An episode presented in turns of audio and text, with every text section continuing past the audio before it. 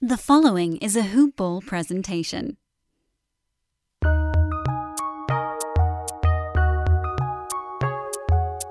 Welcome to the Fantasy NBA Today podcast.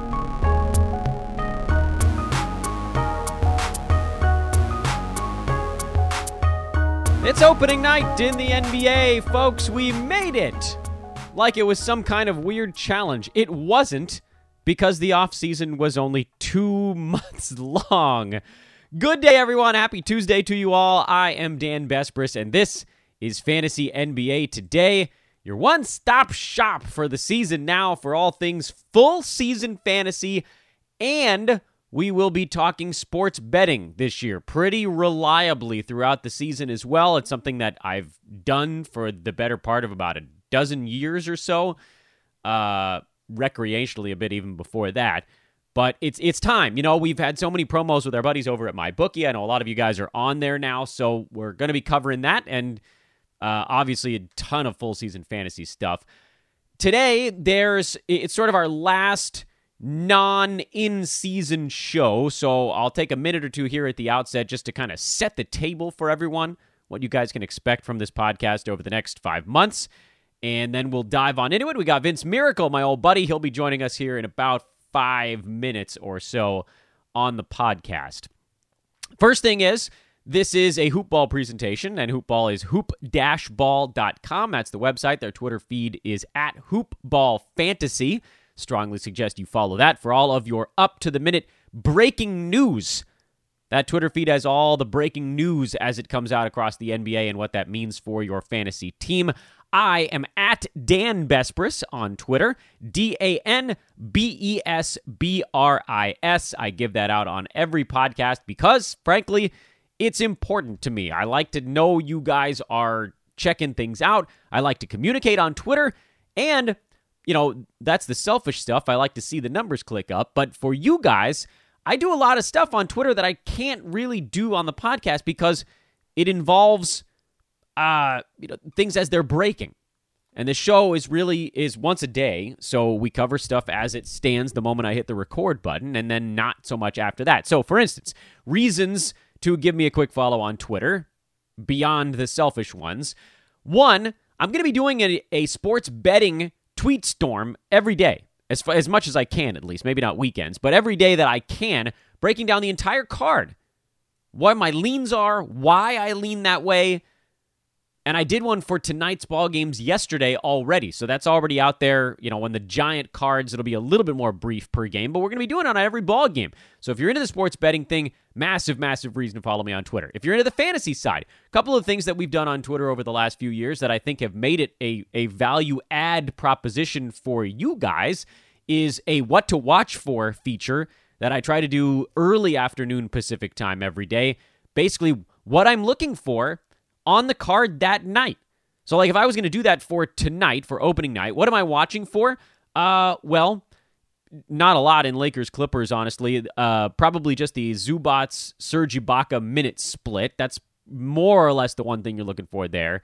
Probably a bit on the Dennis Schroeder, Montrezl Harrell, how they work among a second unit, potentially. If Schroeder's starting, how do they rotate minutes? But from a fantasy standpoint, Zubac and Ibaka is kind of the one thing in that ball game. And in game one, what we're watching for on a fantasy standpoint is pretty minimal because Draymond Green is out. So whatever we gain from the Warriors side, we're going to have to make an adjustment on. And for the Nets, the center spot, DeAndre Jordan and Jarrett Allen, how does that minute split take place? So these are things that are important because as you watch the game, you are filing that information in your brain immediately. You're not waiting for the box score at the end of the night. You're watching the game live, and you're seeing how these things shake out. Because let's say that, you know, I believe DeAndre Jordan is starting. I believe, as far as we know, he's the starting center, and I've talked a lot on this podcast about how KD and Kyrie just want him in there, even if he's probably not the better option from an actual win-loss standpoint for that team. But they want him in there. So what do we find out? What if DeAndre Jordan plays the first 6 minutes and then comes out and Jarrett Allen plays the next 13 or something crazy like that? And then DeAndre Jordan comes back in for 5. So is that going to be DeAndre getting 22 minutes in a game despite starting? Or is it going to be the other way around? Is Jordan going to play the first 7? take a break, and then play the last 7. And then he gets 14 of the 24 first half minutes. So these are big things that you can react to in real time at halftime. You could throw a trade offer out there for Jarrett Allen or Jordan, or maybe DeAndre didn't get drafted in your league. I don't know. This is why we're watching for them as they're happening. You're not waiting for the full game to get a picture. Sometimes you can make a move as early as halftime. So that's what to watch for. We'll often talk about that on Twitter as the day goes on.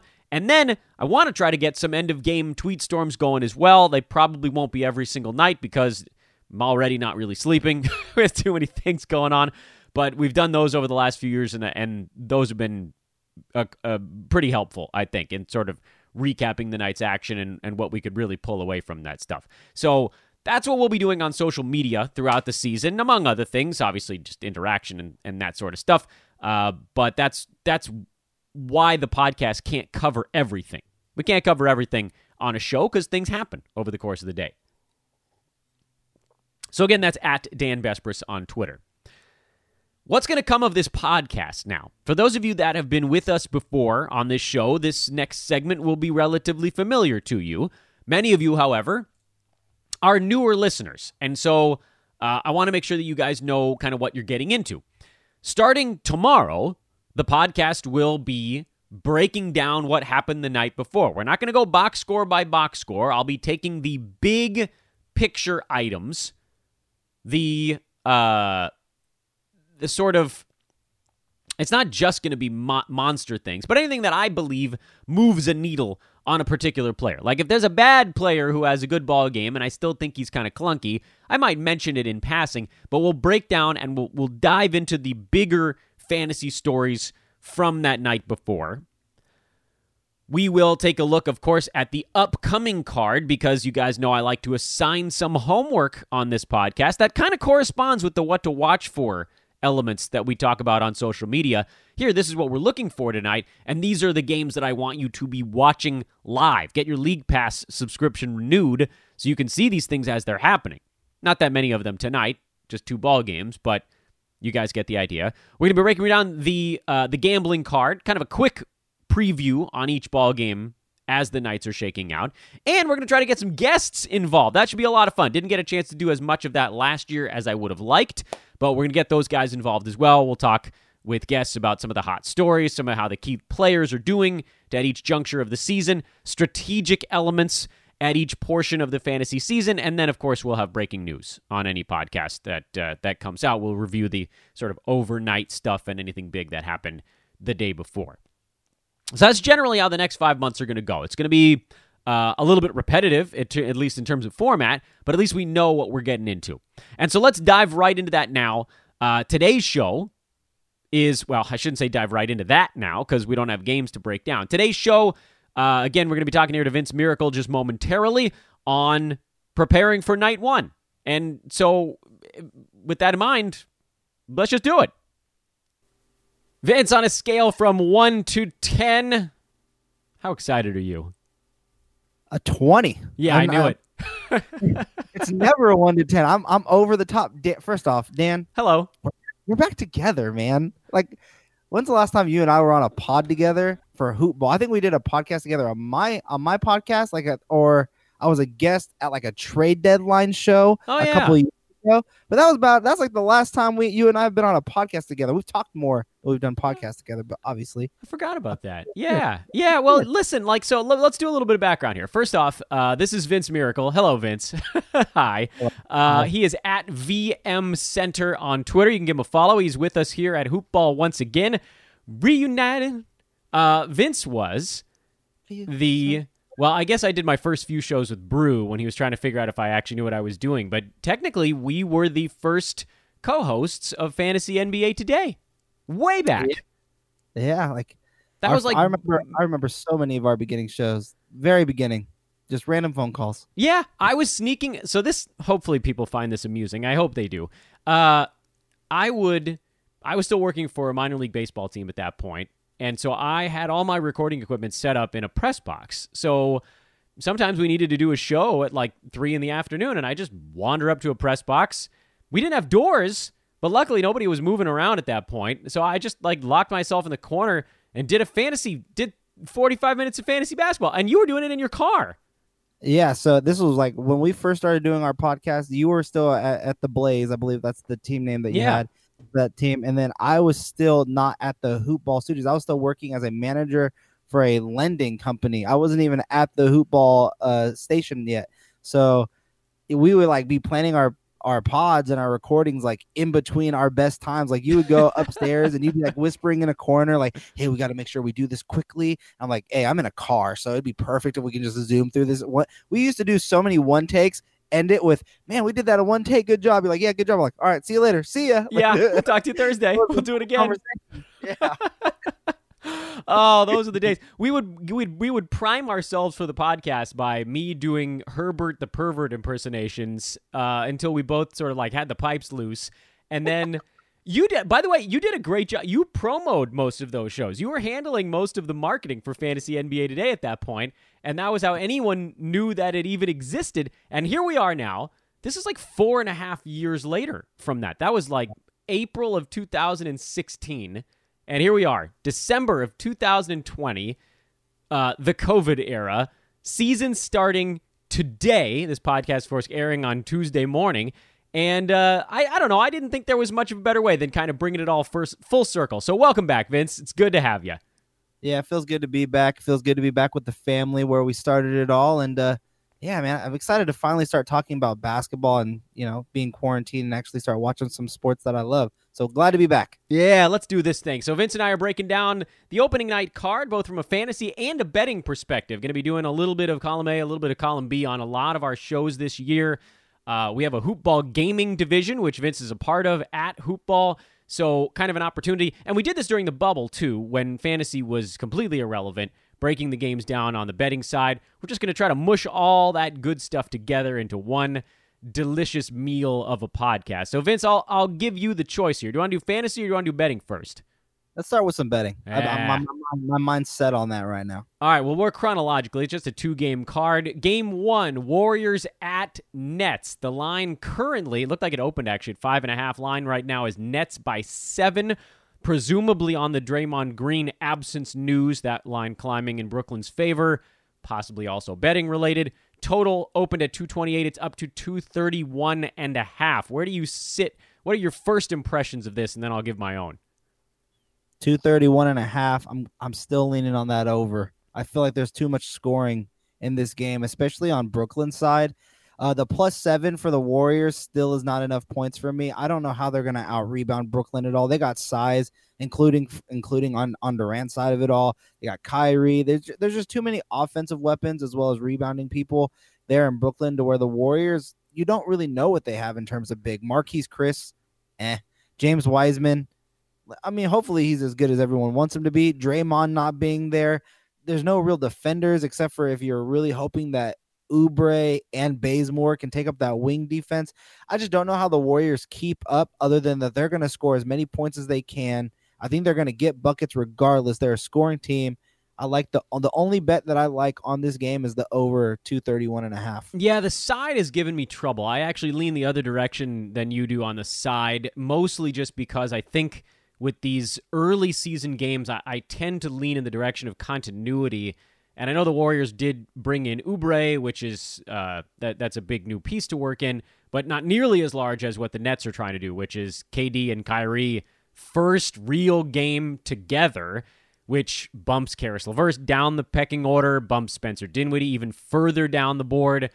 I think there's going to be more rust there than we saw during the preseason when no one's guarding anybody. And I don't know that, I mean, game one, I don't know that there's going to be a ton of people guarding each other anyway, but it'll be light years beyond what these guys were dealing with during preseason games. I mean, that there was that clip of, and this is a different team and player altogether, but there was that clip of LeBron James floating around after he was just like, yeah, like go get your layup, man. That's fine. Because that's what it's like in the preseason. So I actually lean to the Warriors side just because I think there's going to be a ton of rust. I think the Warriors have some continuity. I mean, there are some new pieces, but with the Nets side, you're going to see a lot of turnovers early on this year. Guys deferring to one another, make sure that their teammates feel respected and loved, and they're going to be throwing it to the wrong team. So I lean to the Warriors side.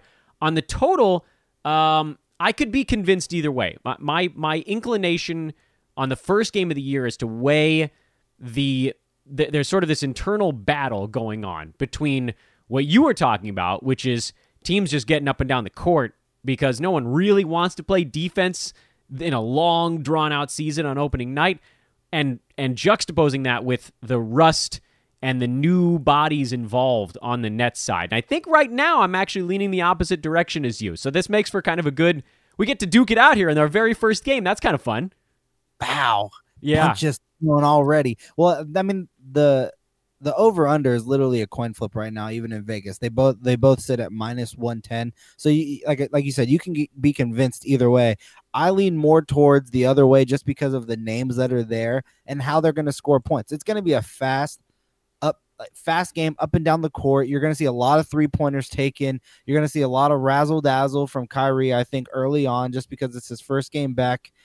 But, yeah, you're right. It's going to be interesting to see how the Nets turn, like, if they can keep their turnovers in check, because you got so many people that are going to want the ball in their hands, from a Dinwiddie to a Kyrie, from KD to DeAndre Jordan and Jarrett Allen, Joe Harris.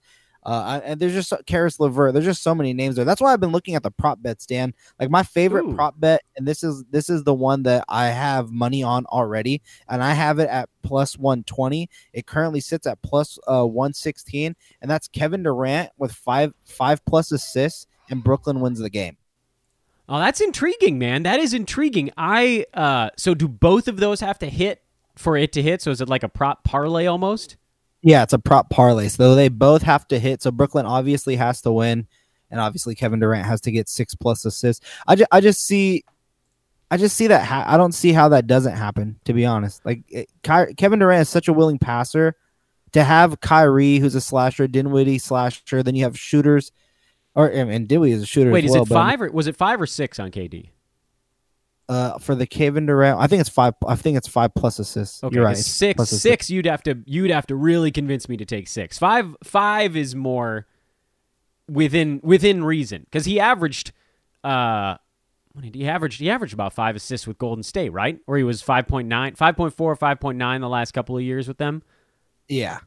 So it's 5 plus assists, and Brooklyn has to win the game. It sits at plus 116 right now.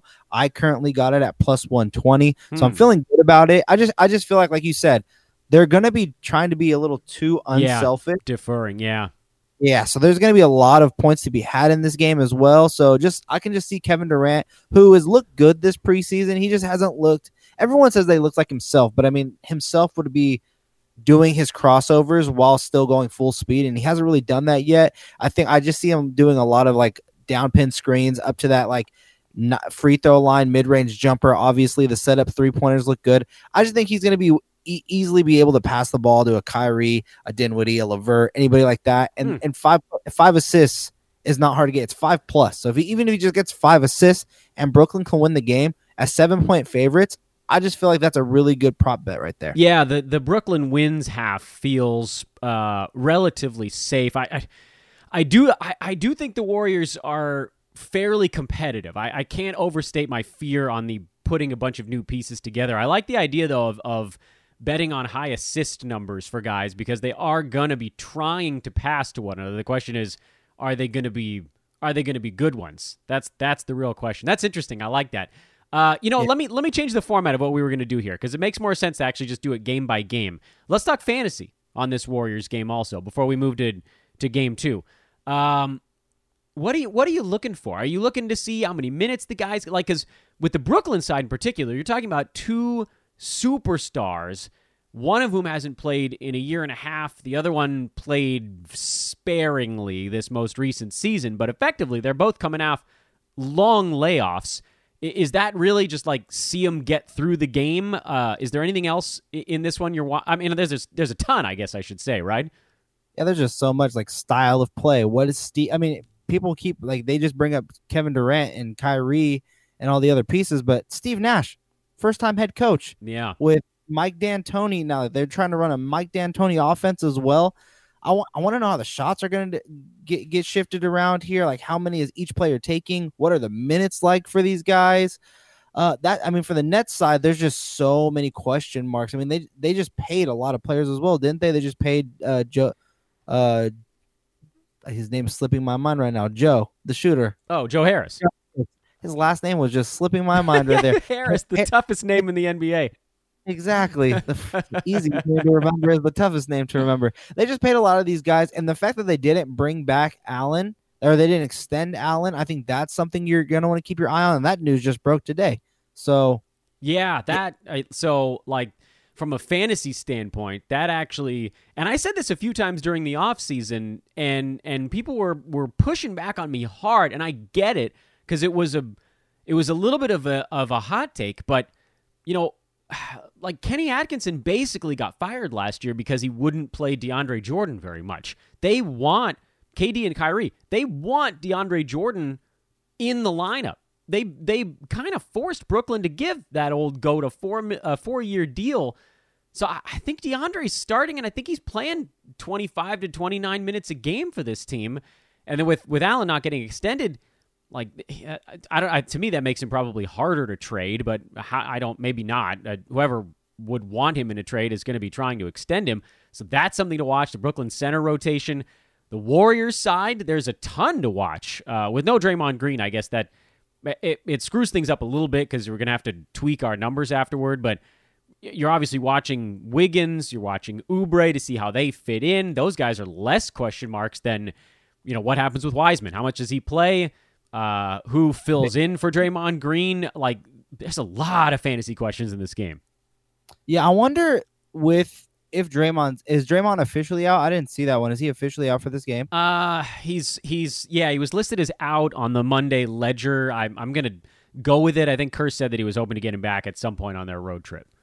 Okay, yeah. So, like, I wonder if they'll do like a big man lineup where it's Wiseman and Marquese Chriss together. They could. I'm like, what are their choices? What are their choices? Yeah, DeAndre Jordan's big. Kevin Durant will be there. Presumably the power forward in Brooklyn. Like, you gotta put a little bit of size out there. The Warriors are not.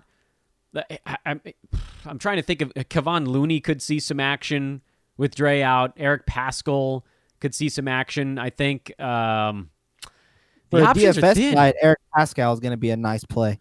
He was just putting up numbers in the time he was filling in for Draymond last season. I think Paschall is a good, you know, DFS play. Fantasy-wise, I don't think he matters in this game. No. It's just, I just want to see, like, what type of team we're going to see.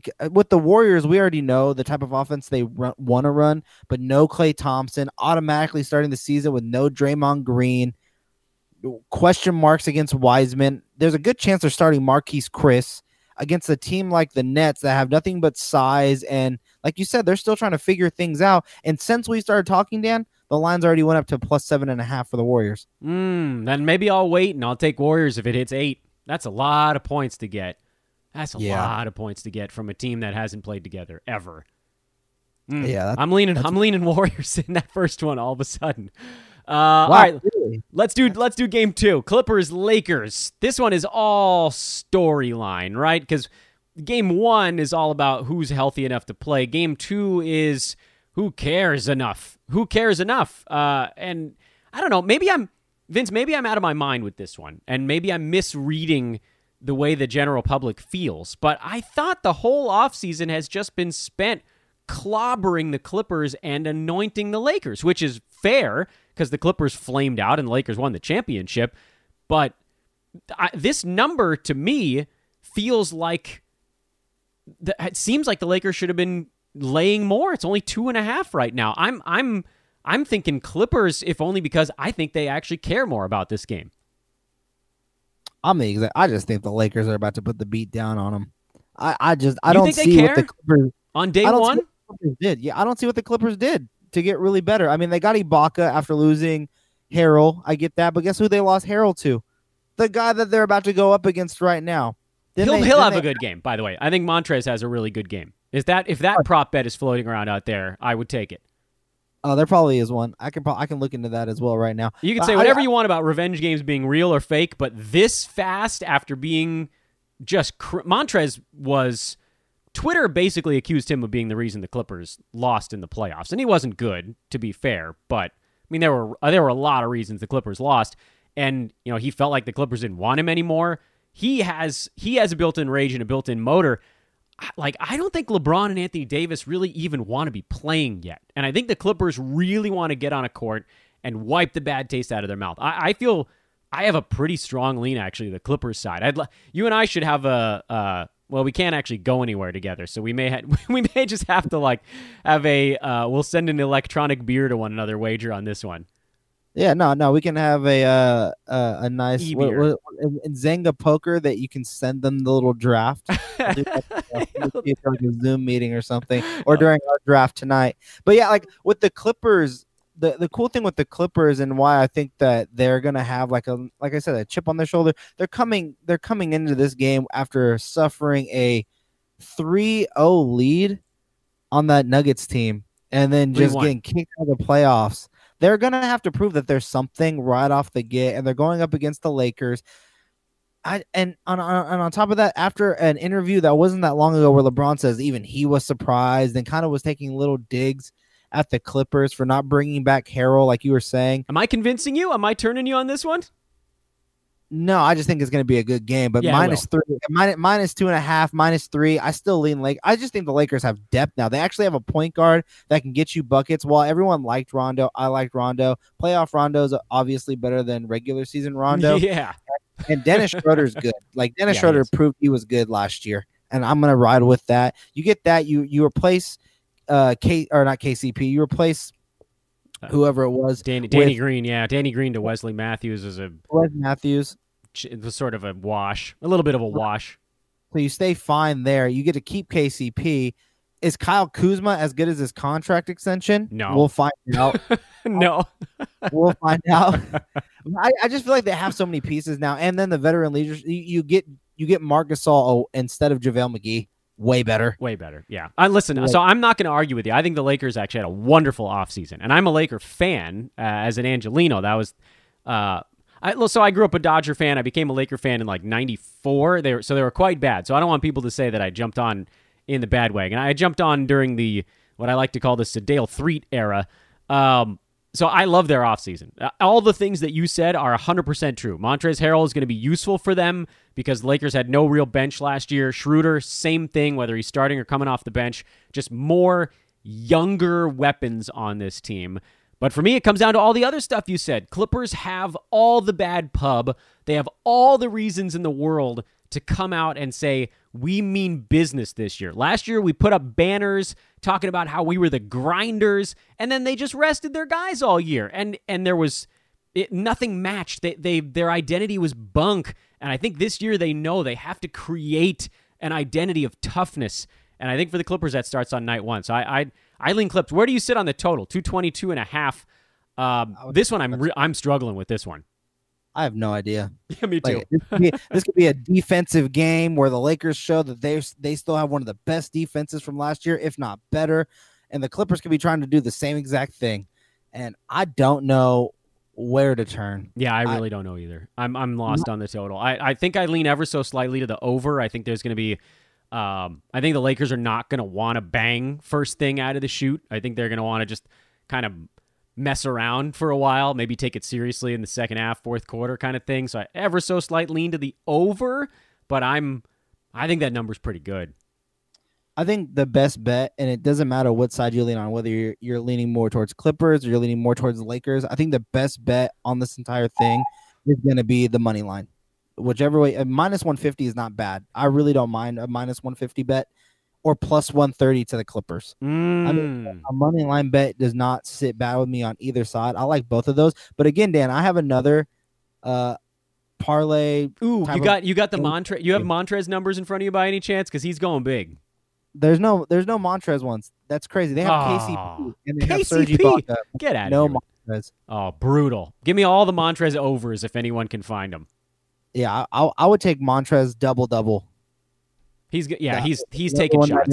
I would take that for sure. That dude is taking at least a dozen shots in the game. Dennis, least. Sorry to interrupt. No, you. Go Dennis ahead. 5 assists and a Lakers win for +210. Oof. Yeah, I think the Clippers are winning, so I can't jump on that one with you. No, but I mean, like, if you're someone that thinks that the Lakers are going to win, do you think Dennis Schroeder can get you 6 assists or 5 assists? I actually don't. Like, I really like Schroeder a lot, but he's not that great of a passer. He only averaged 4 assists a game last year. Okay, then here's a parlay for you Clipper fans. Are you ready? And not Clipper fans, but just Clippers that think they're going to win this game. All right, hit me. Probably for you. Kawhi Leonard with 5 assists. Clippers win plus 280. Yeah, I like that one more, which is amazing because that's massive dog odds. I probably wouldn't parlay it, but Kawhi averaged 5 assists a game last year. I think he's going to continue to facilitate. I think with Ty Lue, they're going to be running more stuff that involves passing as an offense. I think you see Paul George is taking more shots this year, which is good for Kawhi's passing numbers. That one, I mean, that's a pretty big long shot, but I like it. I might even split that up if you could get them separately. Take Kawhi over 5 assists and take Clippers to win, and then if they both hit, great. But if you get either one of them, you probably win money at that point because I'm guessing they're both dog odds separately, right? Yeah, you can do it. You can just do points. Over under Kawhi Leonard getting 24.5 points. Under. Yeah, I'm leaning under too. I think Paul George is going to be the big scorer. Yep. For this team. That's why they picked him. Yeah, I think Paul George has to show why. I mean, let's be honest, it was Paul George's fault. Like, can we say that? Like, obviously, it was the whole team's fault, but a lot of this seems to be falling on the shoulders of Paul George, just because he was the first one to come out and actually talk about it on the All the Smoke podcast about what happened in the playoffs and in that bubble and all the complaints that came about this team and how they never felt unified. Yeah. And they were always arguing with each other. At the same time, too, like you said, how are you guys going to say, like, we don't feel like we know each other on the court yet? Then why were you resting so many games? Like, when there's no practices during the season, it's very rare to get more than one practice in on in a week for a season. You know what I mean? So it's like, I don't know, that logic never made sense to me. No, their whole plan last year was flawed right from the get-go. They got beat by teams that had better chemistry. And the sad part really is the Clippers were the most talented team in the NBA last year. I think. Yeah, they were. Yeah. Like, it wasn't, they should have won, and they probably would have if they were a little bit better prepared for what the playoffs were going to bring. And I think that's why I lean Clippers in a lot of scenarios. I think they're winning the West this year. I actually think they're winning the title this year, and I think they're winning this ball game. But all right, let's talk fantasy for a second on this one. We've beat the betting thing to a pulp at this stage. Is there anyone in the Clippers that you're interested in watching? Really, I feel like the only minor storyline on the Clippers side is what's the minute distribution for Serge and Ivica Zubac. There's almost no other real pending story with them. Or am I missing something?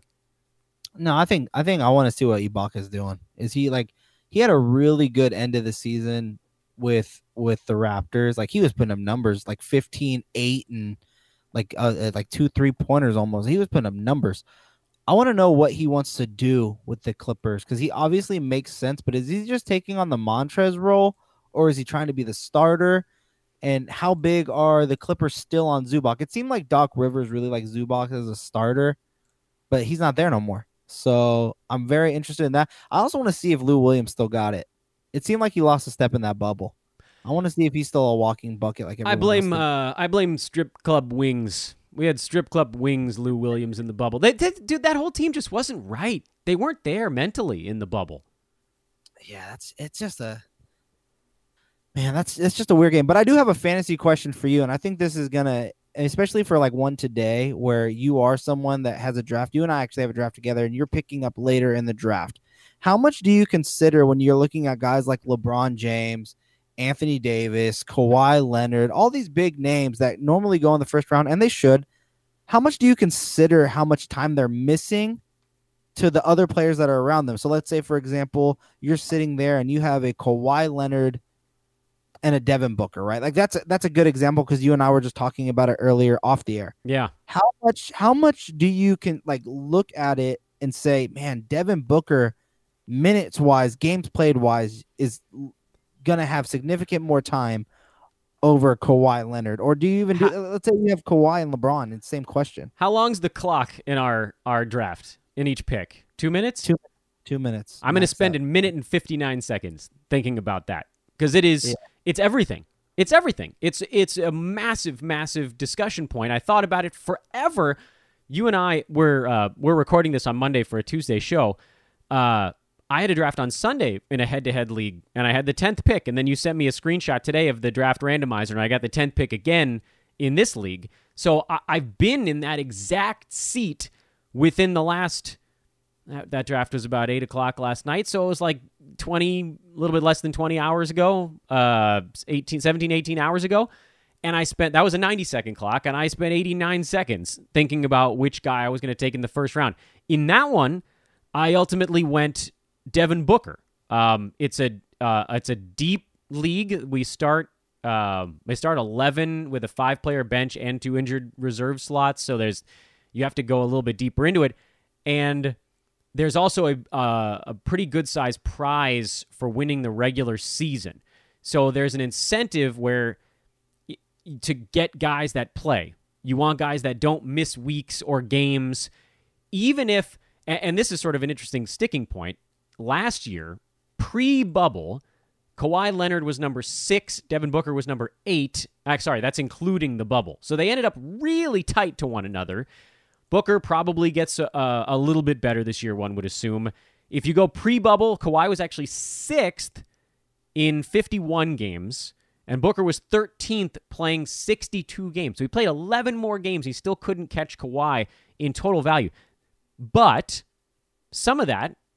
Booker had 3.9 turnovers. Kawhi had 2.7. You turn those off, suddenly Kawhi is 9, Booker is 8. Devin passes him if you're punting turnovers in your head-to-head league. So these are all things that are swirling around in my brain, Zach Galifianakis style, in those 89 seconds. And ultimately I said, you know what? I'm going to go Devin Booker because this is a head-to-head draft. If I make the playoffs, you know, heaven forbid I don't. If I make the playoffs...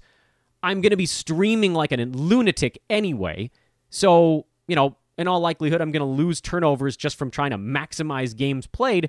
So screw it. I'm going to take the guy who I think plays more games. I think if I'm punting turnovers, they're basically a dead heat. And then if Booker takes a small step forward, then he gets my lean. But, I mean, I didn't really answer your question other than to say, I don't know. It could have gone either way. It was a coin flip in my brain. And that was how I ended up on Booker in that draft last night. I feel like with me, if you have the choice between Booker and Kawhi, and I'm giving you draft advice to a Dan Besbris who hosts Fantasy NBA Today, and it's also my opponent heading into Sunday's draft. I know. What are we doing right now? We're discussing a draft that we're about to have against one another. Right, but I'm pulling out the stamp, Dan, because when I see Kawhi next to Devin Booker, I'm looking at Kawhi's folder here that I have in front of me. I'm grabbing this stamp and saying... Not my headache. Oh, I'm so glad you brought that out. By the way, golf clap for bringing the stamp out. That takes us back. I'm gonna have to explain that after you're done with your Kawhi thoughts here. I just can't trust Kawhi Leonard. Whether it could be a rest day, it could be injuries. The one cool thing is though, and I don't know if it's really cool, if we'll just hear some like schnazzy new way of how they're resting players. But I believe that the NBA is gonna start giving fines if you rest star players or certain players during like primetime games if it's not for injury. Like you can't just say rest anymore. Well, Ballmer will pay it if they have to. Ballmer can cut it. Yeah. But I don't think Booker's going to rest. I mean, that's one of the differences. Kawhi's going to get his back-to-back games off because his leg, I mean, you could see him even in the playoffs. His leg was starting to fall apart on him playing every other day. Phoenix is going to play their guys because they're going to be in a dogfight for the 7, 8, 9, 10 zone in the Western Conference. So they can't afford to rest their guys this year. Yeah, I love Devin Booker this year, and the biggest thing that I always look to is SGA playing next to Chris Paul and the growth that he was able to make with him next as with him standing next to Chris Paul. Chris Paul just makes everyone on his team better. He's a true leader. He's the best point guard in the league still, in my opinion, away from like being a leader and everything, or just for being a leader, how he conducts himself, how he gets buckets. Chris Paul is still one of the best out there, hands down. I just can't trust Kawhi Leonard. Like I can see him missing a week due to a swollen finger.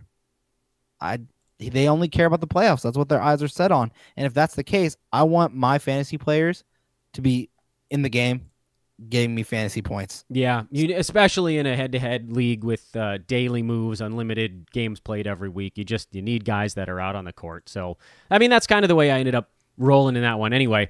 Although at the end of the year, you know, like I said here, if you are actually fighting for turnovers, Kawhi had the better numbers last year, even by totals. He missed, you know, Booker played 10 more games than him, and they were basically in a dead heat. So, boy, if Devin even misses a couple and that number gets closer, then Kawhi probably wins that battle. So I don't know that there's a perfect answer that we don't know how dinged up these guys are going to be. You go with what you can. And the what we know is that Phoenix is going to be gunning. They're going to be gunning, and you kind of have to just roll with that. What about the Lakers side? To pivot back into the other game here on this Tuesday night card, we know LeBron, we know Anthony Davis. Is anybody else on that team fantasy relevant? Montrez, Schroeder, do these guys actually make the cut for you in a 12-team league? Montrez does. I mean, walking double-double. High field goal percentage. I don't know how many minutes does he. Do you think he gets a lot of minutes? Like what is your minutes cap for Montrez? Is it 25? Do you think he rarely ever sees 30? Is when Anthony Davis is out, is he automatic starter, automatic 30 minutes? And how many games does AD sit? So I think Montrez is someone you definitely got to keep your eye on the entire time. I mean, 8th round really. I'm not a huge Montrez guy. I'm not saying go snack him. He's your sleeper or anything like that, but I think walking double-double, high field goal percentage, that's always nice to have on your team. And I do like Dennis Schroeder. I think Dennis Schroeder showed you in OKC. He is still a very good basketball player. He's fast. LeBron's going to get him open. If he can knock down threes like he was last season, if he can drive to the basket and finish the way he was doing, I really like him. I really like Dennis Schroeder this year. Yeah, I think I agree with you on the Montrez. He played about 28 minutes a game with the Clippers last year. I'm guessing he'll be not that far away from that number this season, maybe a minute or two less. Probably puts him somewhere near the edge of the top 100. Schroeder last year got 15 shots a game in OKC. I don't know if he gets back to that mark in LA, so he probably falls outside the top 100 for me. But this is why we watch stuff. I had another thought, Vince, and I'm curious your take on this. And I mean this in the most sincere way possible. Normally, I mean, the NBA is starting on Christmas week this year. Normally, Christmas week is when a lot of people stop paying attention to their fantasy teams. Do you think that still happens this season, even with it being opening week? I think people are tired of being at home looking at each other. I think they're going to keep their eyes glued to the TV, saying, give me this good food. Let me play with these new toys, try on these new clothes. By the way, the Warriors are playing. Let's turn that on. By the way, Lakers, Clippers. Can we turn that on, please? It's like Christmas Day games are going to turn into basically Thursday night football for Thanksgiving. It's just going to be a thing that you always have on. Fantasy-wise, are people really checking their phone? Probably not, but I think they're going to be heavily into their rosters Christmas Eve. I like it. I like that it starts like right here because they also get to see it prior. Like the season starts today, right? When the show comes out, it starts today. We finally get to see basketball. A lot of games are happening too today and tomorrow on Wednesday. So like we're going to see a nice bit of games so you can get a feel for what your players are. You can kind of see how the rotations are going to be for a lot of these guys. And I think you're going to need to pay attention if you're in a league where obviously you have money involved or where you just want to be a champion. You're going to have to see how these teams are going to be playing heading into a big holiday game and a shortened season. So I think so. I think a lot of people are going to be paying attention. Vince, let's do this again sometime. I'm in it. I'm in it to win it. Let's do it. He's Vince Miracle, the Miracle Man, at VMCenter on Twitter. Have a lovely opening night, Vince, and a very Merry Christmas, good sir. I'll talk to you after. Merry Christmas, man. Happy holidays, everybody, and I'll talk to y'all soon. And that was the great Vince Miracle, old buddy. But I have to explain the stamp he pulled out. For those of you, which is, by the way, the vast majority, because I think we had like 200 listeners back when Vince and I were doing this show in 2016. Vince and I, we were playing around one day. I had a soundboard on my laptop because I was using it from time to time to run the public address system of a minor league baseball stadium. So I had a soundboard on it with some of these weird noises. We talked about doing, impressions to get our voices loosened up. One of the sounds we had on it was the noise he made We ended up just doing it with our mouths because it was more funny after that. But that was the stamp someone else's headache, the SEH stamp we'd often give to fantasy players that were just going to be more trouble than they were worth. And so Vince pulled it out for Kawhi. I'm in head-to-head, and I, if I could have monologued a little bit longer there, I probably would have gotten into it. I actually would flip it in Roto Games Cap. I think with a Games Cap, at that point, you go Kawhi in that head-to-head battle. Because with Booker playing the extra 11 games, that's great, but then the difference between the players can be made up elsewhere. Let me explain what I mean by that. In a head-to-head unlimited games format, you only have one opportunity to get a guy to play his game. So in any given week, let's say Kawhi has 4 games and Booker has 4 games. In any given week, if Kawhi misses one of those games and Booker plays all 4, and that puts them, I don't know, we'll call it relatively close to even based on our numbers. It wasn't quite that substantial. We'd have to go with a bigger number. That's great, and it favors Booker because he had the ever so slight edge because Kawhi was missing a game. Now, you know, what we talked about last year, they became basically deadlocked when we were punting turnovers in over the full season. If we weren't punting turnovers and you included the bubble, then Booker actually played 13 additional games, and Kawhi was just a little bit in front of him. Kawhi was 6th, and Booker was 8th for the entire season by totals last year. So it was very close, and if you punted turnovers, it flipped on its head. The reason I like Booker in a head-to-head format is you want those games.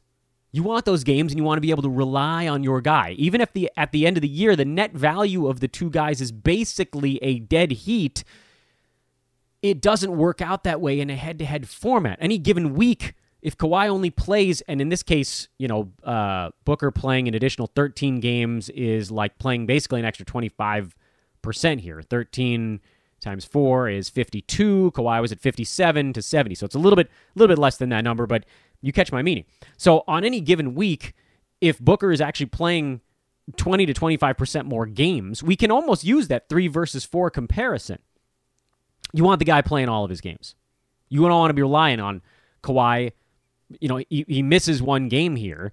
That's a roster slot. And a best way to visualize this in your head, because when I say they come out to the same at the end, you're like, well, if they're the same, then what's the difference? Here's the difference. In a head-to-head league, there will at some point this year be a night where you have a maxed-out roster, and you have Kawhi Leonard in there, and you can't get him out because he's a late scratch. And sure, a lot of the time we're going to know early which game he's resting on a back-to-back, and you can make adjustments for it. But if there's ever a game where he costs you that roster spot, it's a big deal. But let's say for argument's sake that in head-to-head, it's too close to call. I went Booker. You could have gone Kawhi. It's a wash in head-to-head. I think you lean Booker because he's going to play down the stretch. But again, not really the point. In Roto, where I do most of my handiwork, and I'm in head-to-head leagues because everybody does them. Just eventually you got to do one. Kawhi's the play. Because when Kawhi misses a game, it doesn't count against your game's cap. That roster slot is going to get to 72 games somehow.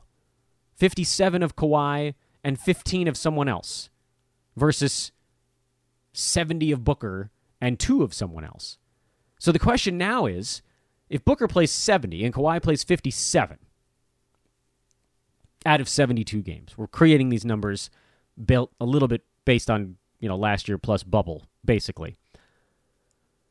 At the end of that, their overall value to your team is quite similar. Booker way out in front in points scored and three-pointers because of the extra games played. Kawhi winning rebounds, Booker winning assists, Kawhi winning steals. You guys catch how this is all going. But you still have those 13 other games to use out of the Kawhi Leonard slot on your roster. So you're actually getting 57 games of Kawhi plus 13 of some ghost you can pick up off the waiver wire. And if you add 57 games of Kawhi to 13 games of anything, provided it's not one of those guys that's just decimating your roster with horrible percentages or massive turnovers or something to that effect, you pass Booker in Roto because it's Kawhi plus 13. Head-to-head, they're even. But in a games cap format, you can make up for those games later. You can bank on the idea that Kawhi's only given you 57 games and his per-game value keeps him in a dead heat with Booker. Head-to-head, you can't make that up later on in the season. You get your 57, that's all you get. He misses a game in your playoffs, you don't get to make that up later. He plays 6 in a row during weeks that don't matter that much to your team and then misses 2 games on a week where you really need him. That stuff kills you in head-to-head. It doesn't kill you in roto. Things don't reset every week. There's no playoff. Anyway, a couple of follow-up thoughts on that point.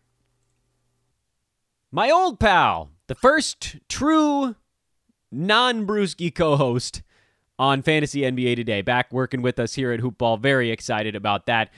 Thank you once again to Vince at VMCenter on Twitter. So you have an idea now of what the nightly preview will be like, and we're not going to go deep dive on each game when there are big cards like this. Some of the time I'll be moving through at a pretty good clip where, for instance, I'm looking at tomorrow's card. How many games are there tomorrow?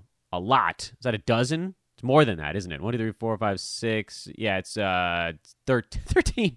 Everybody else, right? Everybody that didn't play tonight. So there's 13 games tomorrow. We're not going to spend 20 minutes on each game on a 13-game card. I don't have that much time, and neither do you. So we'll move through them at a much quicker pace, but hopefully this one gave you an indicator of generally what we're looking at in these ball games as we're breaking them down. I want to remind all you guys that this is also kind of the pivot day where, because draft season is now over, HoopBall transitions into regular season mode. So starting as of, I believe, basically when that first game tips tonight, you can jump on the Fantasy Pass now without the 6-month commitment. That was part of draft season, because if you got on it during draft season, you got the Brewski 150, you got the draft guide, all these things that are sort of proprietary intel that you need to have a commitment locked into, which now you don't, because that stuff is in the past. So once games are going, you can kind of demo the Fantasy Pass starting, I guess it would be probably later on tonight as of me recording this podcast. It's $4.99 a month, so make that first $4.99 payment. Check out all the cool stuff involved. The thing that I really think you guys are going to enjoy is the new HoopBall Discord channel. I'm in there often monitoring threads. There's a DFS Discord, which you get with the Fantasy Pass, because the DFS Pass is in that. General DFS chats, inactives, late game swaps, those are going on the DFS side. On the fantasy side, there's just a general thread, ad drop advice, trade advice, streaming advice. We have preset live chats, like the great Adam King has a live chat going tonight between 7 and 8 p.m. Pacific time.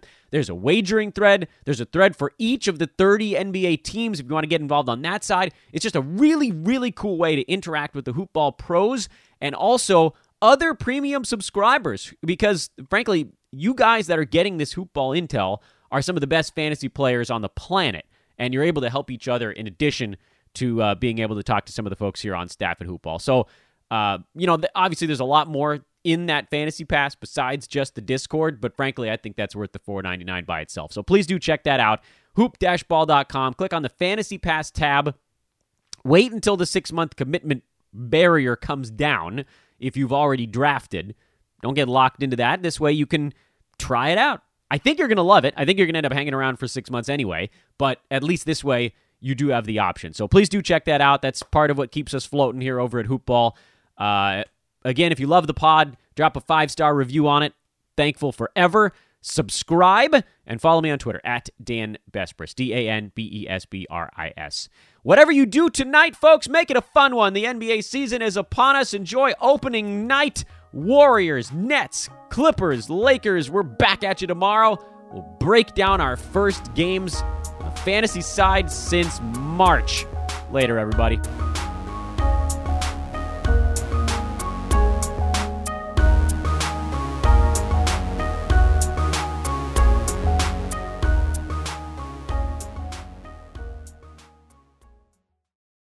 This has been a HoopBall presentation.